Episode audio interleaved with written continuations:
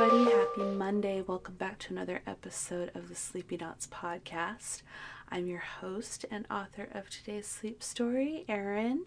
I don't know about you, but back in the early 2000s, I was obsessed with the show Scrubs.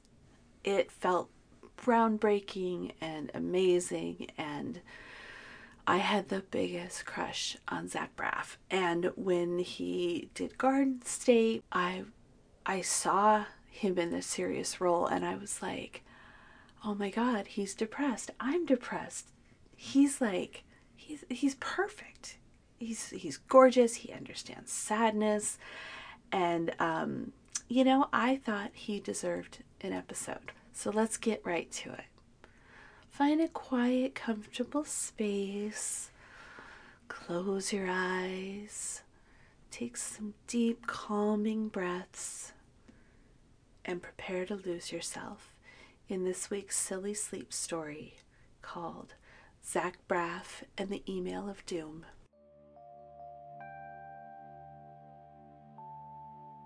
When Zach Braff woke that morning, he rubbed his eyes and looked out the window. What greeted him was the stunning sight of the sun high in the bright blue spring sky, and an email from his ex roommate and best friend with the subject line that said, Please don't delete. His first instinct was to delete it, but after realizing it had been 20 years since he had last spoken to Q Tip, and things had gotten so heated that they'd pulled off their shirts and tried to fight each other, that maybe it was worth listening to what he had to say. It all came back in a flash. Things had come to a head that day after Zach Braff had landed the lead in the new show Scrubs that would catapult him to stardom. And Q Tip had just lost out on the role of Scott Evil to Seth Green and Austin Powers. Despite being best friends since they were children, they split that day, never to speak to each other again. He cautiously opened the email, popped on his reading glasses, and took in the words Dear Zach, I know that we haven't talked in a while, and I don't want to get into the whole tit for tat for who did what to who. I just want a chance to apologize. I'm in AA now, and I'm working the steps. But now that I've reached the fifth step, I know that it's finally time to make things right with you. There are things that I did to you that you might not be aware of and that I need to ask your forgiveness for.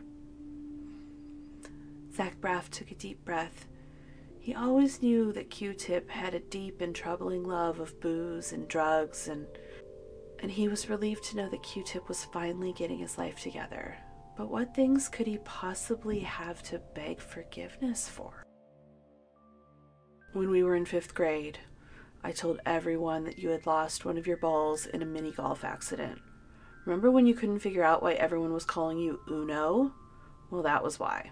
I got mad that you stole my idea for a Halloween costume that year, and while technically I'm only supposed to apologize for things I did when I was using, I thought this one maybe shouldn't be left off the list.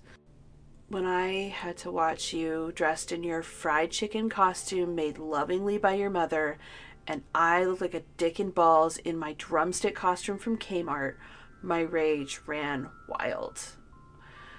Okay, let's, let's just get into it now.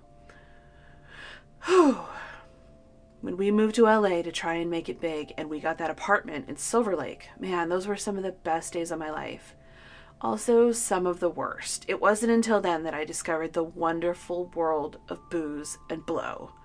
We were just two young guys making our way in the world, but once I discovered how much I loved drinking mouthwash and smoking crack, things took a turn for me, and now I'm finally starting to right them.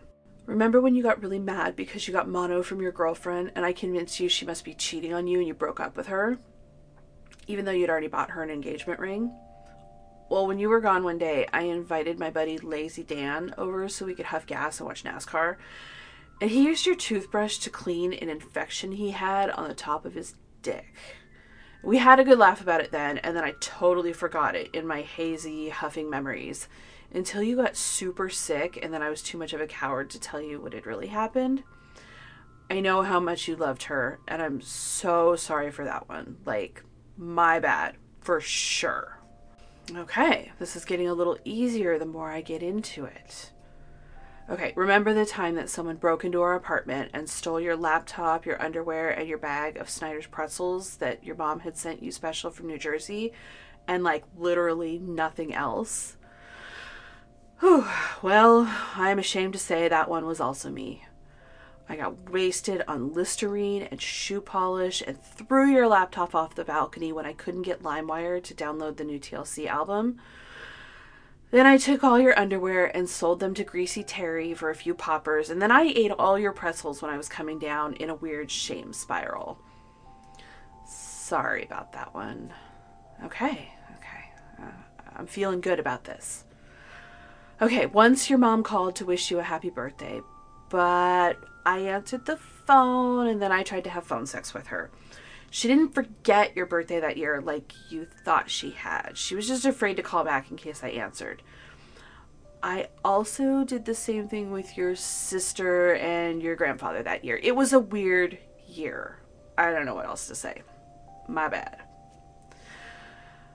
I used to dump out all your kosher pickles, the special ones that you would get from the Jewish deli that were like really, really special.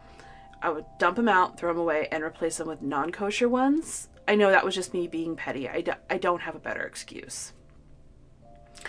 I was also the one that kept shitting in your cat's litter box, but I think you maybe already knew that was me, so I don't know. I went back and forth about having that on the list. Okay, here's a biggie. I was the one who wrecked your car. There was no hit and run. You had flown out to New York for an audition, and I borrowed your car. I went bar hopping that night and then I came home and everything was fine. I tucked myself safely into bed and I fell asleep. And when I woke up in the morning, there were Taco Bell wrappers all in my bed and your car was all smashed up and I had toothpaste in my hair. I have no memory of taking it to Taco Bell. I don't remember going through a drive through. Somehow I managed to pay for food. That one's on me, buddy. My bad. I'm sorry.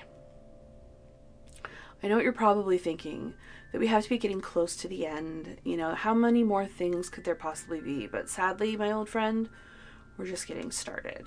Every time that I told you we were out of microwave popcorn, what I meant was there was only enough left for me. Okay, on to the next one. I borrowed your Shakira CD, and when you asked me if I had, I don't know why, but I looked you right in the face and I said no. And when you asked, are you sure? Because you were the last one that had it. Maybe you could just go check. I called you a bitch and walked away and gave you the finger. And then I waited until you left the house and put it under your pillow to make you feel like an asshole, like you had falsely accused me of something. I don't even know why I did that. I wasn't even on anything that day. Did it did it work?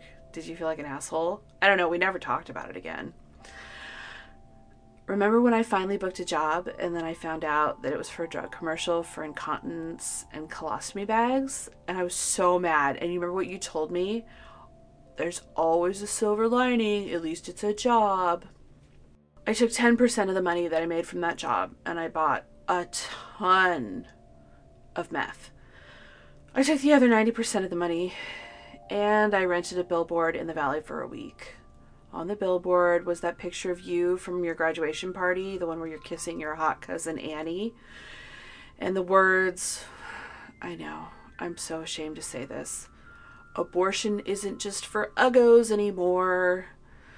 It made sense at the time, but I can't remember the joke now. I just remember being really mad at you for always being so upbeat and things were going so good for you. Anyway, this last one is a doozy, and I want to ask you to remember that I was in the deepest depths of my addiction when I did this.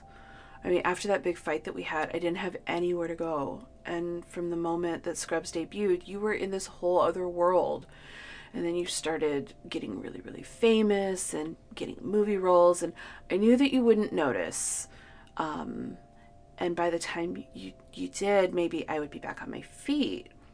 Okay so here it is. I stole your identity and your social security number and i started a new life in omaha. I married a girl named julie and we had three kids together um, I also went on disability after a fall from a telephone pole. No, I wasn't working for the phone company. I was just trying to steal the copper wire.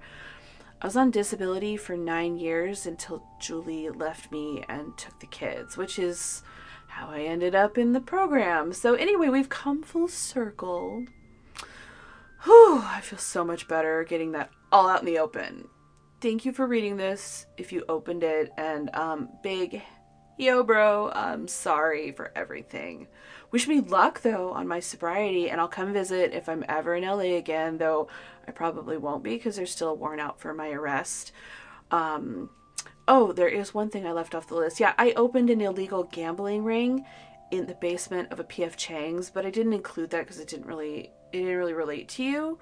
That one got sent to Greasy Terry because he was my partner in that, and I let him take the fall for the whole thing. But anyway, that's a whole other story. Later, bro. Love and hugs. Q tip. Zach Braff was devastated. He sat back, pulled off his glasses, and contemplated all of the things that Q tip had just confessed to. His life could have been so different.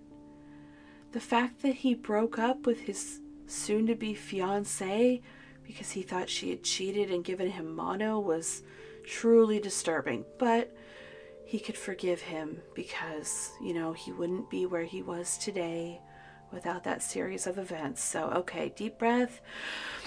On to the next thing. Okay, I don't think he thought that I'm ever going to be able to get past some of the rest of if I ever fucking see Q-tip, I'm to kill him. I'm to kill him. Whew. The end. So, that's it for this week. I hope everyone had a nice week. I hope everything was well. I hope I hope you had a good meal at some point. I hope that you had a good nap at some point. I know it seems like we might be coming to the end of everyone, you know, working from home and having this really, really different schedule where maybe you could nap in the middle of the day. Maybe you haven't had to put on real pants in a year. Um, you know, and I and I think the thing that we need to remember at this point is just to enjoy those little moments because even though we've been having them for a year and and everything is still so confusing and hard someday you're going to look back on this period in your life and go oh my god i took so many naps. I wish i could still take that many naps and be a little bit jealous. So you know try to remember things and and keep everything in perspective. Everything in the world is a dumpster fire. It's scary and weird, and you haven't hugged your grandma in a year, but you're never again going to have this kind of luxurious house attire until you're retired. So try to enjoy it. I mean, we do the best we can with what we've got. So, on that note, until next week. I hope you sleep well.